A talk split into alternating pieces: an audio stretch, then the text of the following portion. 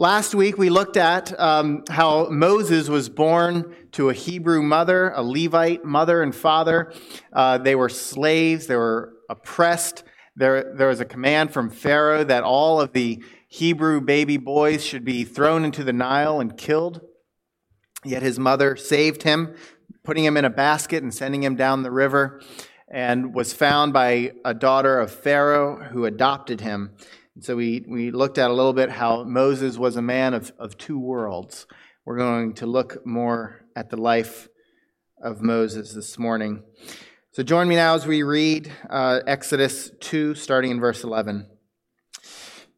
One day, when Moses had grown up, he went out to his people and looked on their burdens, and he saw an Egyptian beating a Hebrew, one of his people. He looked this way and that, and seeing no one, he struck down the Egyptian and hid him in the sand. When he went out the next day, behold, two Hebrews were struggling together. And he said to the man in the wrong, Why do you strike your companion? He answered, Who made you a prince and a judge over us? Do you mean to kill me as you killed the Egyptian? Then Moses was afraid and thought, Surely the thing is known. When Pharaoh heard of it, he sought to kill Moses. And Moses fled from Pharaoh and stayed in the land of Midian and he sat down by a well. Now the priest of Midian had seven daughters, and they came and drew water and filled the troughs to water their father's flock. The shepherds came and drove them away, but Moses stood up and saved them and watered their flock. When they came home to their father Reuel, he said, How is it that you have come home so soon today? They said, An Egyptian delivered us out of the hand of the shepherds, and even drew water for us, and watered the flock. He said to his daughters, Then where is he? Why have you left the man? Call him, that he may eat bread. And Moses was content to dwell with the man, and he gave Moses his daughter Zipporah. She gave birth to a son, and he called his name Gershom, for he said, I have been a sojourner in a foreign land. During those many days, the king of Egypt died, and the people of Israel groaned because of their slavery and cried out for help. Their cry for rescue from, from slavery came up to God, and God heard their groaning, and God remembered his covenant with Abraham, with Isaac, and with Jacob.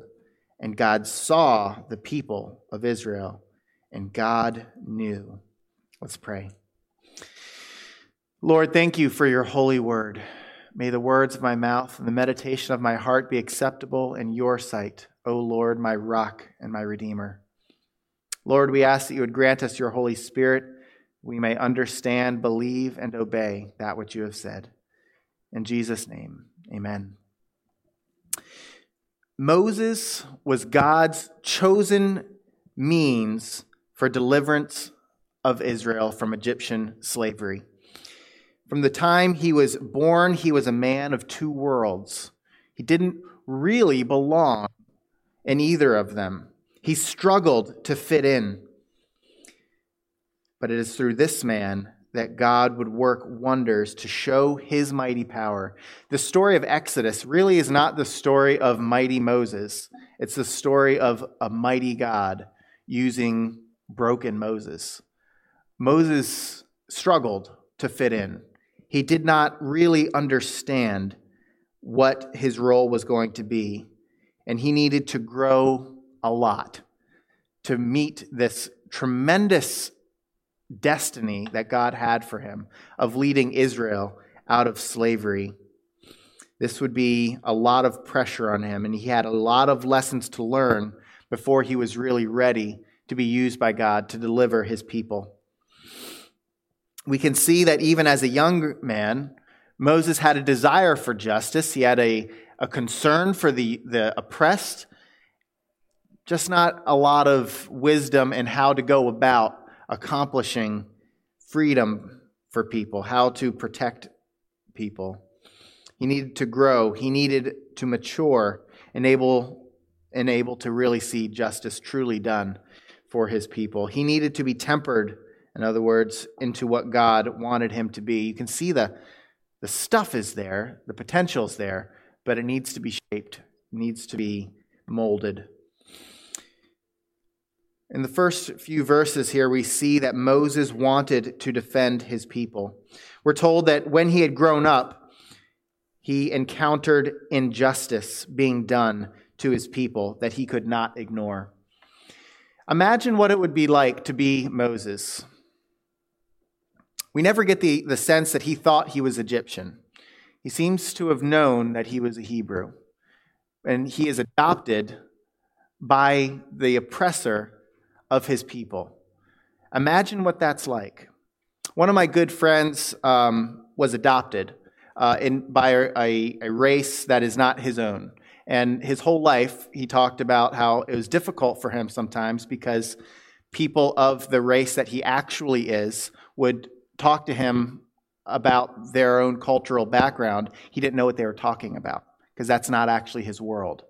And yet, people from his actual adopted world viewed him as an outsider because he didn't look like them.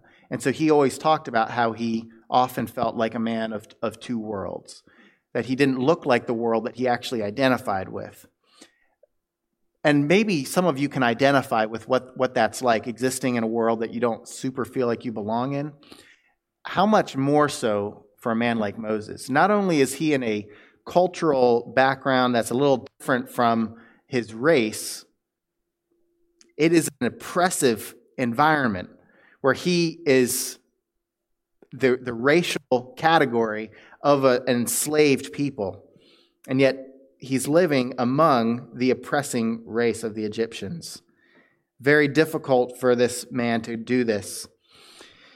Now, in, in the book of Acts, Exodus doesn't tell us what age he is, it just says when he had grown up. In Acts chapter 7, this is a, a fun passage, by the way.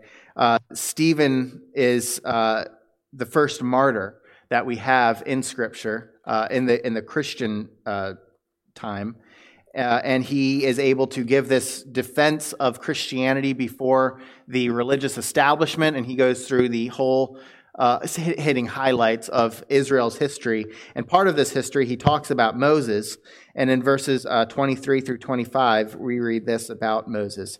When he was 40 years old, it came into his heart to visit his people the children of Israel. And seeing one of them being wronged, he defended the oppressed man and avenged him by striking down the Egyptian. He supposed that his brothers would understand that God was giving them salvation by his hand, but they did not understand.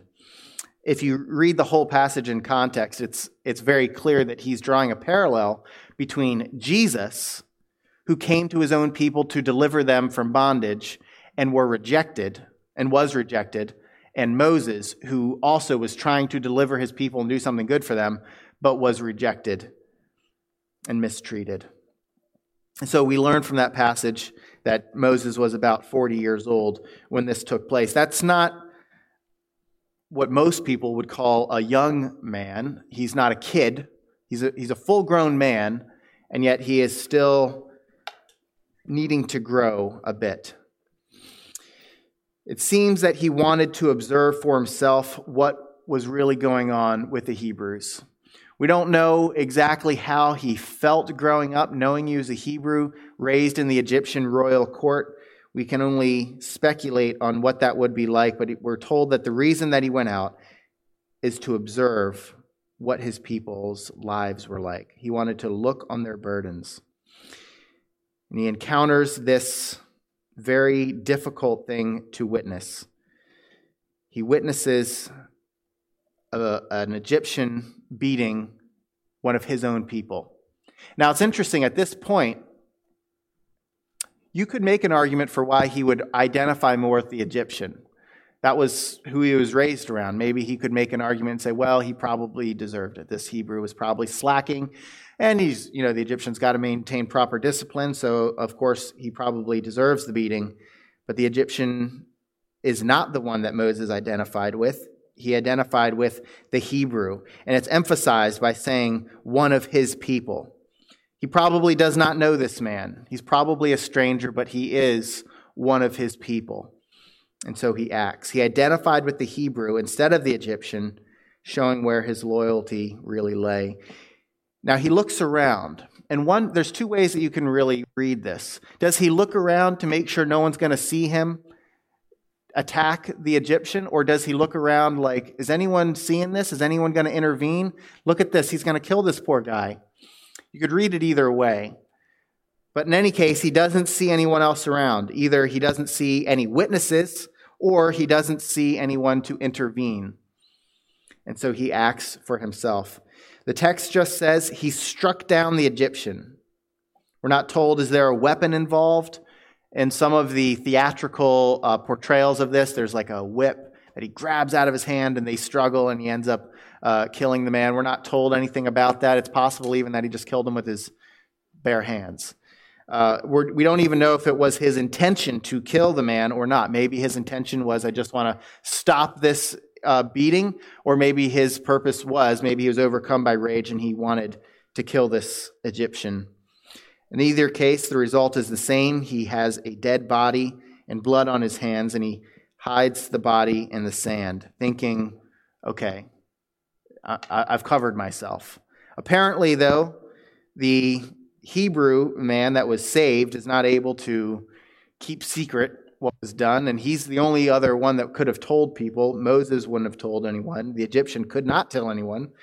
Um, but word gets out. I don't believe that what we see here is Moses trying to start an uprising. I don't think he's at this point trying to start a righteous war uh, against the Egyptians. I think what he's really uh, going through here is he sees an injustice, he's angry, and he wants to do something. And so he just comes up with this idea okay, I'm going to.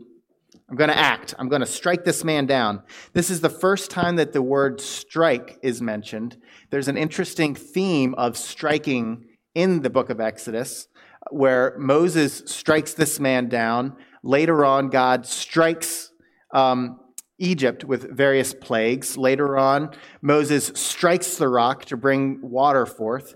You could actually make an argument that there's a theology of punching things um, in the Bible, and it's very strong in Exodus. Uh, so consider that next time you're thinking that theology is boring. Sometimes theology is striking things and making things happen. Is this a just act? that Moses does here. You could argue both ways. In fact, um, Bible scholars have argued it both ways. John Calvin thinks, yes, he should have. He should have killed him. It was the right thing to do. Augustine says, no, he should not have killed him. He should have worked within the structure. This wasn't really doing anything good. Uh, it's interesting. Um, I would probably say no, but uh, not a hard no. Uh, I'm a very sympathetic no, I suppose you could say. Um, tough call. If you're if you're in that position, what what do you do? Is it possible to have stopped the beating without killing the man? We have no idea. We don't have enough information. But it does reveal his heart that he is deeply bothered by watching someone oppress someone else. He can't stand by and watch this beating. This is not something that he can live with. He sees this Hebrew just like himself, and he's got to act on his behalf. This is actually a good inclination, though. It's a good inclination that he does not just stand back and, and watch what's going to happen. He doesn't try to say, okay, well, let me let me go and try to uh, talk to Pharaoh about this. He goes, okay, I see it. I'm going to I'm going to do something right now. But it doesn't work out the way that he wanted. So he goes out the next day, and much to his consternation, he discovered that Hebrews are very capable of harming each other. They're very capable of striking one another and causing harm to one another. It would be incorrect, in other words, for him to assume violence is only something that the Egyptians do. No, his own people are very capable of hurting each other. And so he, he goes to them, and, and his question, you can, you can feel his confusion and his heart just breaking. Why do you strike your companion? Don't you see that you're, you're brothers? Don't you see that you're on the same team, that you have a, a, common enemy? Why are you doing this to each other? There are reasons here why you should not be fighting with each other. He wants to see his people be one. He wants to see them getting along. And we're not told why are they struggling? What are they fighting about? Is it something worth fighting about? Is it not something worth fighting about? I think there are very few circumstances in life where it's a good reason to fight. Uh, defending somebody else is one of those. But we don't know what the cause is here any more than we're told why is the Egyptian beating the Hebrew, only the fact of what was happening. The reality is that sin divides us. Sin is the cause of all this sort of struggle with one another. All mis treatment, all oppression is a result of sin. There's no such thing as a, a fight where both people are righteous, are both doing what they should do. And the scornful reply of this Hebrew really reveals the sinful attitude. It captures it very well. What does he say? Who made you a prince or a judge over us? In other words, what gives you the right to tell me what to do? Why do you get to be the one who decides what's a worthwhile fight and what's not? I'll decide. Do you mean to kill me as you killed the Egyptian? What are you going to do about it? Who's going to stop me? That's a sinful attitude right there that captures very well what it's really like to be controlled by those sinful inclinations. We don't want people to tell us what to do, and we take it very personally, anyone who would tell us that what I'm doing is wrong. We see that every day. The essence of sin is rebellion against authority to tell us what's right and what's wrong. The reply scared Moses not because he was afraid that this Hebrew was going to hurt him, but he thought, uh oh, people know what I did. And he was right to be afraid because when Pharaoh heard about what had happened, he did seek to kill Moses. The Hebrew that he had saved must have been the one that, that told people. So, what does he do? He flees. He does not try to rally the troops and say, okay, guys, this is where it starts. We're making our stand. We're going to fight the Egyptians. Now he gets out. He flees. And he flees to Midian. The, Midian is a place that's southeast of, of Canaan. It's generally agreed to be a, a land of nomads. It's wilderness. It's not developed land. Egypt is a very settled land. There's cities, there's roads, there's canals, there's all sorts of irrigation systems that it's, it's civilized. And he goes way out to where there is not that kind of infrastructure, there's not that kind of civilization. He flees to a land he has never been to to get away. Is Midian his uh, dream place to be? No, it isn't. It's the place where Pharaoh's power isn't. So he's just trying to escape. Does he have a great plan to maybe uh, get an army in Midian and, and lead the army to free his people? No, he does not. He's just trying to survive at this point. He's, I wouldn't call him a coward, though. He's a realist. He probably knows exactly how a slave rebellion would go. It would go with a lot of dead Hebrews. They don't have weapons, they don't have training it's not going to work. And yet, it is this place in Midian, this wilderness.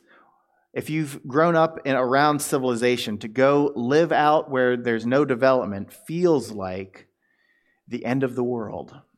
How do I possibly survive in a place like this? And yet, it is there that God develops him into the man that he needs to be. At the age of 40, Moses had the passion for justice for his people, but he was not ready to lead them. He lacked the maturity to do what he needed to do. But most importantly, he lacked the faith in God to truly deliver Israel. This was not something that he was going to be able to do. The raise an army in Midian approach would not have worked. the raise up the, uh, the slaves to have a slave rebellion would not have worked. It has to be a work of God to deliver them. So God brings him to this backwater, this in the middle of nowhere place to make him what he needs to be. So in, in 16 through 22, we see God protecting and guiding Moses. He doesn't really have a, a good plan for what comes next, but God does in a way that he could never have foreseen. Moses did not know anyone in Midian. He's never been there before. He has no contacts. This must have seemed like the end of his life as he knew it. What's he going to do now? He had left behind the land that he knew. He had left behind everyone he had ever known. That's a lonely place to be for a man who knows loneliness pretty well as being the man between two worlds. And yet God had a plan for him. He was alive, but he didn't have anything to his name. He had no flocks, he had no tent, he had nothing. He sits beside a well. There's an interesting precedent, though, a solid history of meetings at wells that turned to be very momentous. We see this first in uh, Genesis chapter 24, where we have um, the servant of Abraham being sent to get Isaac a wife. And uh, he, he prays and he asks for God's direction, and he, he prays that um, he would meet a young woman who would offer not only to draw water for him, but also for his 10 camels that can each drink about 50 gallons. It's a, uh, it's a lot of water. Um, and he prays, and lo and behold, who should he meet but Rebekah? And so we read uh, about their meeting. Uh, behold, before he had finished speaking, this is him praying to the Lord. Behold, Rebekah, who had been born to Bethuel, the son of Milcah, the wife of Nahor, Abraham's brother, came out with her water jar on her shoulder. The young woman was very attractive in appearance, a maiden whom no man had known. She went down to the spring and filled her jar and came up. And of course, it, it works out beautifully, and it's this beautiful love story. It all works out happily. Yay. Um, and then uh, Jacob, also on the run for his life, thinks his life is over, ends up at a well and meets the love of his life in Genesis chapter 29, um, we read of, of uh, Jacob meeting Rachel. While he was still speaking with them, that's some shepherds that were there, uh, Rachel came with her father's sheep, for she was a shepherdess. Now, as soon as Jacob saw Rachel, the daughter of Laban, his mother's brother, and the sheep of Laban, his mother's brother, Jacob came near and rolled the stone from the well's mouth and watered the flock of Laban, his mother's brother. Then Jacob kissed Rachel and wept aloud. And Jacob told Rachel that he was her father's kinsman, and that he was Rebekah's son. And she ran and told her father. Interesting parallels between this one and Moses, because in both cases, remember in, with Jacob, the stone on the well's mouth was so big that they couldn't move it until a bunch of them came so that they could have a bunch of guys to help move this stone. But he moves it all by himself. And in Exodus, um, we don't know how many shepherds he fights off, but in both cases, they do some sort of physical act of strength uh, to get the attention of, of the woman. And uh, they end up meeting their future wife. Now, the difference, of course, is that in Exodus, we have no hint that um, he was immediately in love with Zipporah. Um, again, he sees an injustice. Now, the priest of Midian had seven daughters, and they came to draw water and filled the troughs uh, to water their father's flock. The shepherds came, so male shepherds, other guys came and drove the daughters away. But Moses stood up and saved them and watered their flock. He's the hero, he is the, the, uh, the man of mystery that comes in to rescue them. And they are excited. They're so excited they don't even talk to him. They just run home to dad, tell him what happened. But it's a beautiful picture of him being their savior, of him stepping in and doing what they could not do. Wells have always been very important in the Middle East. Uh, they are the place where you have to go, uh, so they become places of meeting, but also places of strife, like they were here. There's only so many ways to get water if you live in the wilderness. The shepherds know that. And having um, seven shepherdesses is uh, good, but also makes them vulnerable to male shepherds who aren't always the nicest of fellows, not always so gentlemanly to let the ladies go first. And so Moses steps in. We don't know a lot about the Midianite people. Um, we know a little bit. In Genesis 25, we read that they are uh, descendants of uh, Abraham's second wife, Keturah. One of uh, her sons' names was Midian. And so the Midianite people are distantly related to the Israelites, and they follow the same line of work. They're both shepherds. The Israelites were shepherds, the Midianites are shepherds. Whereas the Israelites had had a, uh, a settling aspect in Egypt, the Midianites never did. And so they were still nomadic, they were still uh, having their flocks, and they seem to still worship the God of Abraham. Now, there's a whole box of questions that I've always had about this time period in the worship of God. Because every once in a while, you'll meet people that are not Israelites that worship the Lord. And so I've always wondered how widespread was the worship of the one true God? We have no idea.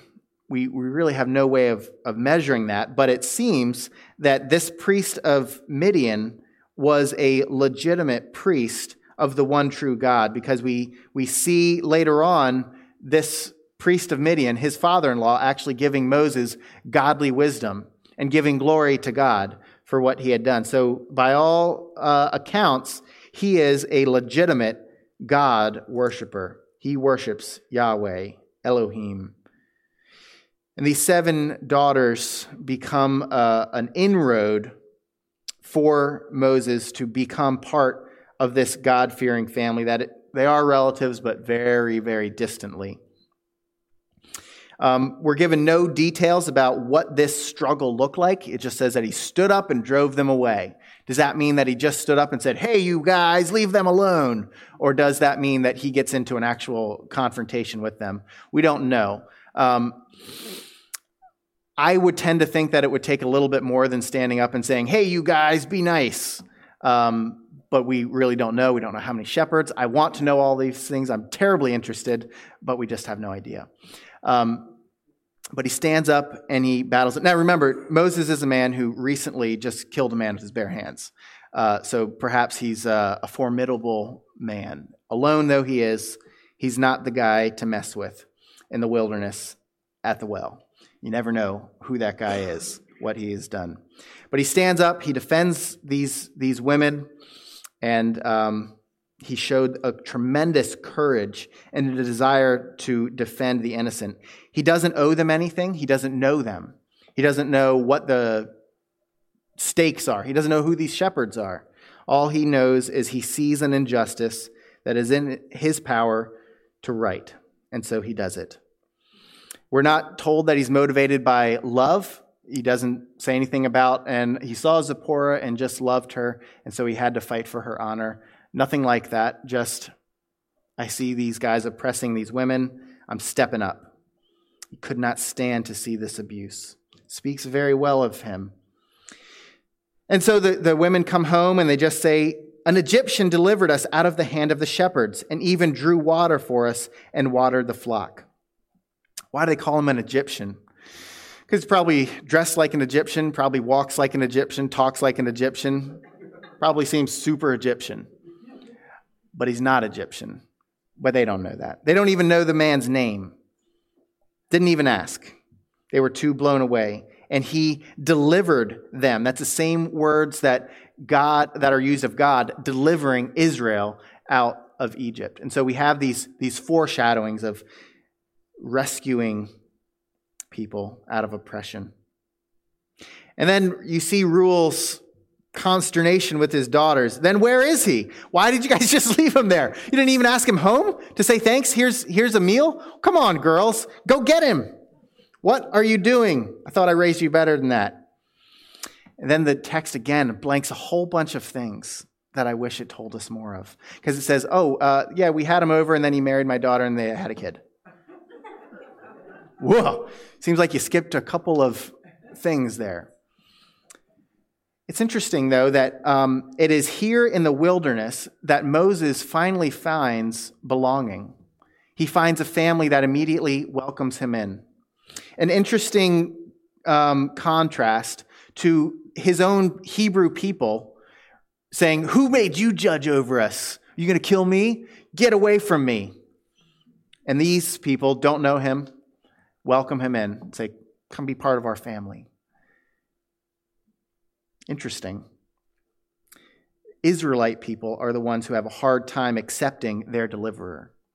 It is the Israelites who don't recognize their salvation when they see it.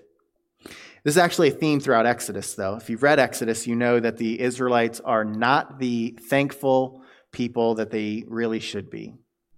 They often grumble against God and against Moses. They often had bad attitudes. And you see it right from the beginning here. And so he names his son Gershom. In Hebrew, the name literally means sojourner. You don't belong here.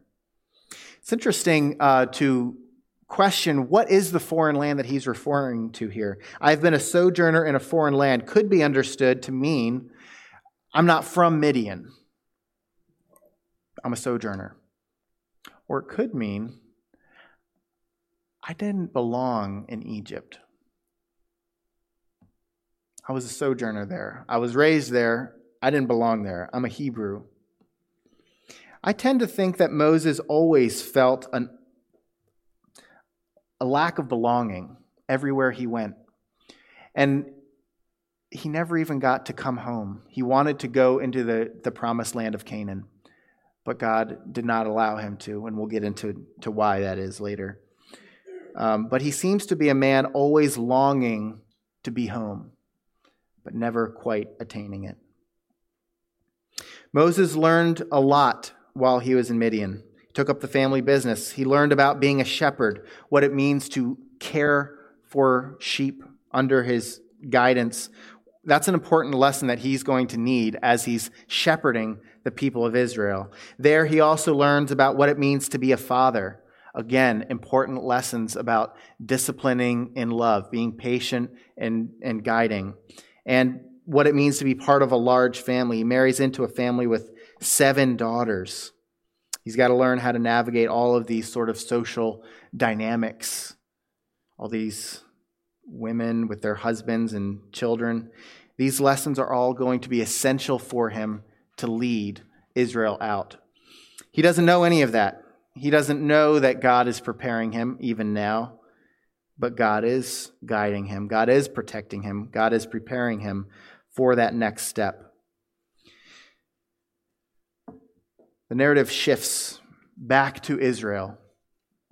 See, if we if we just stop there, you would get the impression, and uh, Moses lived happily ever after with his wife Zipporah, and they had kids, and they were fulfilled, and everything was great. No, we're shifting right back to what are the Israelites doing? What is their life like? Moses is celebrating the life, the new life of his son. Pharaoh's dead. That Pharaoh who sought his life died. And yet, the people of Israel were still not free. They groaned because of their slavery. They cried out for help. Their cry for rescue from slavery came up to God. We're given this picture that while Moses is being prepared, the people are being prepared in another way. They are increasingly ready for salvation. They are increasingly ready for deliverance. They are crying out, Somebody, somebody help me. The king of Egypt that had sought uh, Moses' life was now dead, but the distress of the Israelites continued under their harsh slavery. They still needed a deliverer. Who will save them? But their groaning is not going on deaf ears. God heard their groaning. God remembered his covenant with Abraham, with Isaac, and with Jacob. This is a powerful picture. He's, he uses four words here the, the heard, the remember, the saw, the knew, and it alternates between sensory and cognitive. Why? Because it gives this very strong sense of intimacy. God is with his people in the midst of their pain and distress. He gets it. He knows what they're going through. He is not going to let this go on forever. God understands what they are going through and will answer their cries for rescue. The people of Israel don't know the means of God's deliverance is even now in Midian being prepared for that very task. But God knows. God saw. God heard. God knew. There is a strong element that we need to remember of God remembering his covenant. He remembered his covenant with Abraham, Isaac, and Jacob. This isn't to say he forgot and then he remembered. It is that he is going to act in accordance with what he has said he would do. The covenant is the basis for why he will deliver them out of Egypt into the land of Canaan. There's a scholarly debate that has gone on in um, circles about in Exodus if the Israelites had never been enslaved, would God have still brought them into Canaan, or would they have just stayed there forever?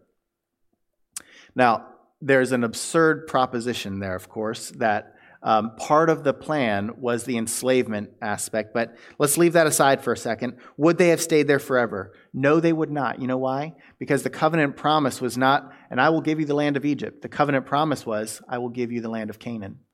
And so God would have kept his promise no matter what. The difference is, if they had lived fat and happy in Egypt, they don't want to leave.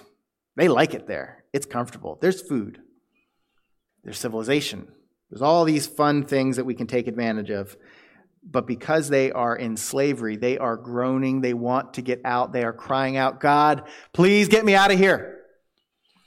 Sometimes it is those very difficult circumstances that are preparing you to really receive the incredible blessing that God has planned for us. Consider well the importance, the significance of God present with his people in the midst of their suffering. He sees, he hears, he knows. That is to say, you are not alone in the midst of the struggle of life in a sinful world, it is very common to feel isolated, to feel like, oh, nobody gets what I'm going through. I'm alone here. No one, no one cares. The Bible teaches us something very different. The Bible teaches us that God hears our cries for help and he remembers his promises. He sees, he knows you are not alone. Life has seasons. Some of these seasons are really hard. And you wish, I wish I wasn't in this season. I'm all done. I'm all done. Let's go on to the next chapter, God. This is this is enough. I can't I can't do this anymore. God knows what he's doing. When you cry out to him, he will hear you. Even when life seems hopeless and there doesn't seem to be a way out, guess who's got a way out? God. The Israelites were in a hopeless situation, and yet God was even then raising up, training a deliverer. God is present, God knows. Hope is not lost when our hope is in the Lord. Now, if your hope is in yourself, if you are stubbornly refusing to cry out to help, you may just stay in that pit for a long time until you're willing to look up and say, God, help me. Deliver me, O Lord. I can't do this. Sometimes all it takes is for us to look to Him and cry out for His mercy. Suffering in this life is temporary. the rewards that God promises his people who trust in him, those rewards are eternal. Suffering in this life may seem to have no end, but the reality is, in the midst of all of that, there is freedom in Christ. Sometimes I, I feel like in the winter when it's you know really cold outside, you know, when you go outside and your face hurts, and you go, I can't remember what it feels like to be warm. I think once I was warm, but I can't remember it. And even in my mind, the summer just seems so unreal. Winter doesn't last forever. The suffering that you have right now does not last forever. Look at the promises that God has, that Jesus says to his followers in, in John chapter 10. This is one of my favorite passages, often quoted for good reason. And so, John 10 9 through 11. I am the door. If anyone enters by me, he will be saved, and will go in and out and find pasture. The thief comes only to steal and kill and destroy. I came that they may have life and have it abundantly. I am the good shepherd. The good shepherd lays down his life for the sheep. You, you, are you tired of struggling all by yourself? Go through the door. Follow the good shepherd. He is the one who promises life abundantly. That is not just getting by, thrive. That is trust in the Lord and receive all the goodness that he has for you. Jesus is the chosen deliverer for all who cry out to God for help. Moses delivered them from slavery, Jesus delivers us from doom, condemnation before God for our sins. He is the one who gives us true life. We trust in him. He is the good shepherd. Follow him and have life. There is salvation and abundant life. He has secured our new life through the giving of his own life for his people. This is the wonderful promise of all who trust in him life abundantly, freedom from oppression. The timing of deliverance is God's alone, but the reality of deliverance for those who cry out to God is assured. There is no question of if God will keep his promises. He will keep his promises. He will do what he has said he would do. Trust in him. Sometimes those seasons of, of struggle are what God is using to work in your life, to develop you into what you need to be. In Romans 5, 1 through 5, we read this Therefore, since we have been justified by faith, we have peace with God through our Lord Jesus Christ. Through him, we have also obtained access by faith into this grace in which we stand, and we rejoice in hope of the glory of God. So you pause there and you go, Yes, I have hope. I have life. I have peace with God. Yes, great. I want it. Not only that, but we rejoice in our sufferings. What? Rejoice in our suffering? Don't you mean no sufferings? I like that plan better. Can we just do no sufferings? We have peace with God so we never struggle? That is not the promise. A lot of Christians get very mad at God because they thought the deal was follow me and never struggle. That wasn't the promise. This is why it's very important to read the contract, so to speak.